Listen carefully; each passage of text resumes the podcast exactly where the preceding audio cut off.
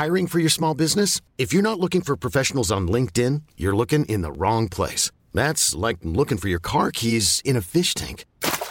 LinkedIn helps you hire professionals you can't find anywhere else, even those who aren't actively searching for a new job but might be open to the perfect role. In a given month, over 70% of LinkedIn users don't even visit other leading job sites. So start looking in the right place. With LinkedIn, you can hire professionals like a professional. Post your free job on linkedin.com slash achieve today.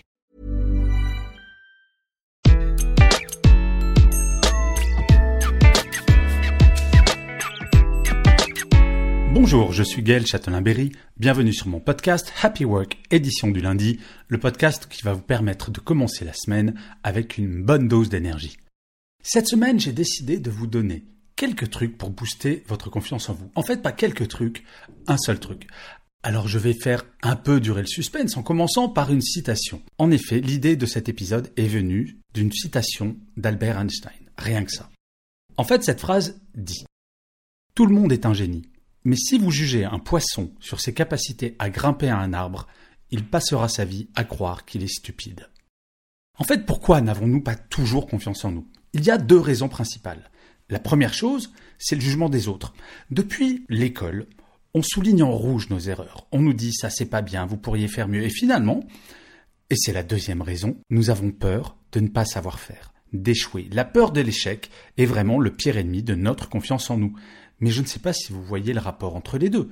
D'un côté, on a commencé notre vie, on soulignait toutes nos fautes en rouge, alors que dans certains pays, comme en Suède, au lieu de souligner en rouge ce que les élèves font mal, on va souligner en vert ce que les élèves font de bien.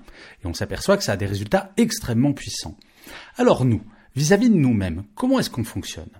Eh bien en fait, nous passons notre vie à souligner en rouge tout ce que l'on ne fait pas bien, nous sommes notre petit instituteur ou petite institutrice à nous-mêmes, où on se dit Bouh, ça c'est pas bien, au lieu de faire comme les Suédois ou certains autres pays, à souligner en vert ce que l'on fait bien. Le truc en fait, c'est de passer en mode faisons la liste de ce pourquoi nous sommes bons, tous les jours, au lieu de n'avoir de cesse de nous flageller avec des orties fraîches, si on passait en bon mode calinothérapie. En fait, à la fin de cet épisode, posez-vous la question de ce que vous faites bien. L'expression bon à rien, moi on me l'a dit quand j'étais plus petit à un moment, c'était un prof qui m'a dit de toute façon, Gaël, t'es bon à rien. Nous avons toutes et tous des talents spécifiques. Ça peut être tout et n'importe quoi. Il n'y a pas de talent plus important qu'un autre. Il y a des gens qui sont extrêmement doués pour le sport, d'autres comme moi qui sont des grosses quiches en sport mais qui ont d'autres talents. Par contre, comme je le répète souvent, notre cerveau retient trois fois mieux le négatif que le positif. C'est-à-dire qu'à chaque fois que vous allez souligner en rouge quelque chose que vous faites mal ou que vous n'aimez pas chez vous, cela vaut trois verres. Vous imaginez un peu? Et comme on aime mieux dire du négatif de nous-mêmes que du positif, vous imaginez un peu le degré de confiance en nous-mêmes, à quel point ce degré est bas. Je ne sais pas si vous avez remarqué, il est beaucoup plus simple de se faire des reproches que des compliments. Alors, je ne sais pas trop si c'est dans notre culture ou dans notre nature, probablement un petit peu des deux. Eh bien, vous allez changer ça.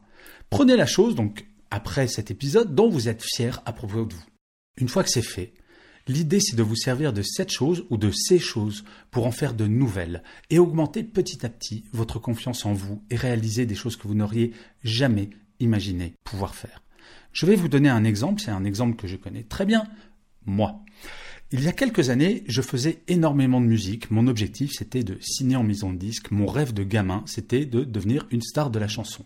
Et j'écrivais assez peu. Parce qu'en fait, on ne m'a jamais considéré comme un littéraire, j'ai jamais été très très bon en orthographe, je n'ai pas un vocabulaire extrêmement développé. Mais bref, je n'ai pas réussi à signer en maison de disque. Mais j'ai commencé à écrire la musique, je me disais, bon bah c'est fini. Et j'ai écrit, avec 300 mots de vocabulaire, sans être un génie de l'orthographe, avec plein de gens qui me disaient, mais de toute façon, c'est trop basique ce que tu écris. Et en fait, j'ai commencé à écrire des articles, et ces articles ont commencé à marcher. Et au lieu de me dire que j'avais de la chance, j'ai cru en mon style. Et j'ai commencé à faire des livres.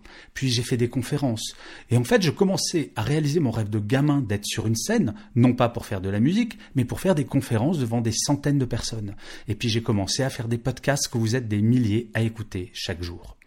En fait, ma vie a commencé à changer quand j'ai décidé de souligner en vert ce que je faisais bien, plutôt que d'être obsédé tout ce que je pouvais souligner en rouge. Voyez l'écriture, je souligne en rouge parfois le fait que je ne suis pas parfait en orthographe, au lieu de souligner en vert que vous êtes beaucoup, très nombreux à me lire ou à m'écouter.